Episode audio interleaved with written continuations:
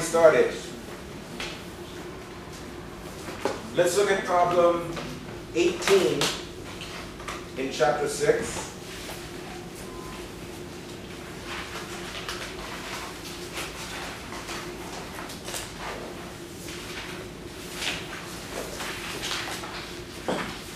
That's on page 296. Everybody have it?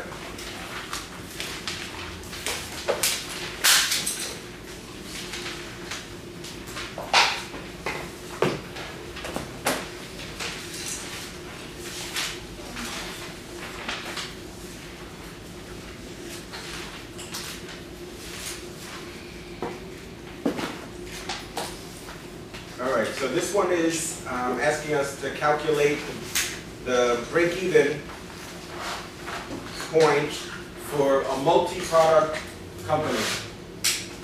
So in some cases, the company might only make one product. In other cases, they might make two products, three products. Sometimes they make thousands of different products. But in this example, this uh, sports corporation is a distributor in the Philippines of golf balls. And they have two types of uh, golf balls. One they have branded, their master brand is Flight Dynamic, and the other one is Sure Shot. And what they tell us here is the monthly sales, and in this case, um, the secret to success is not that they're at a low price. Often we, there's a tendency for us to think, well, Toyota dominates the US car market. They've been able to successfully penetrate the US car market. And we think, oh, it's because they're at a lower price. It's a Japanese car, it's at a lower price. No, actually, it's not at a lower price. It's significantly more expensive than a Chrysler vehicle, for example. Now, not all, um, not all Toyotas are made in Japan. At one time, they were. It's actually only fairly, fairly recently, like in the last five um, to ten years or so, that they've even started making or, or assembling, assembling um, Toyotas in the U.S. But for a long time, they were made in um, in Japan.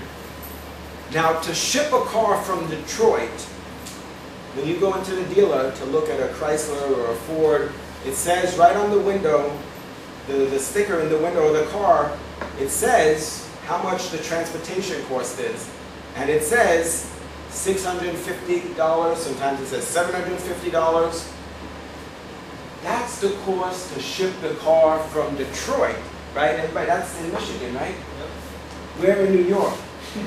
If it costs $750 to ship the car from New York, from, from Michigan to New York, how much do you think it costs to ship a car from Japan? A lot of money. But they don't, who do you think pays that cost? Customer.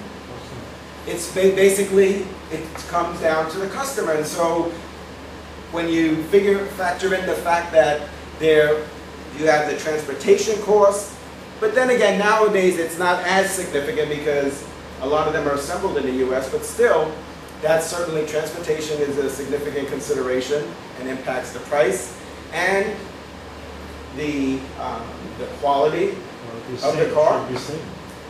And some of that is a little bit of smoke and mirrors. It's the idea that people perceive that the quality is very high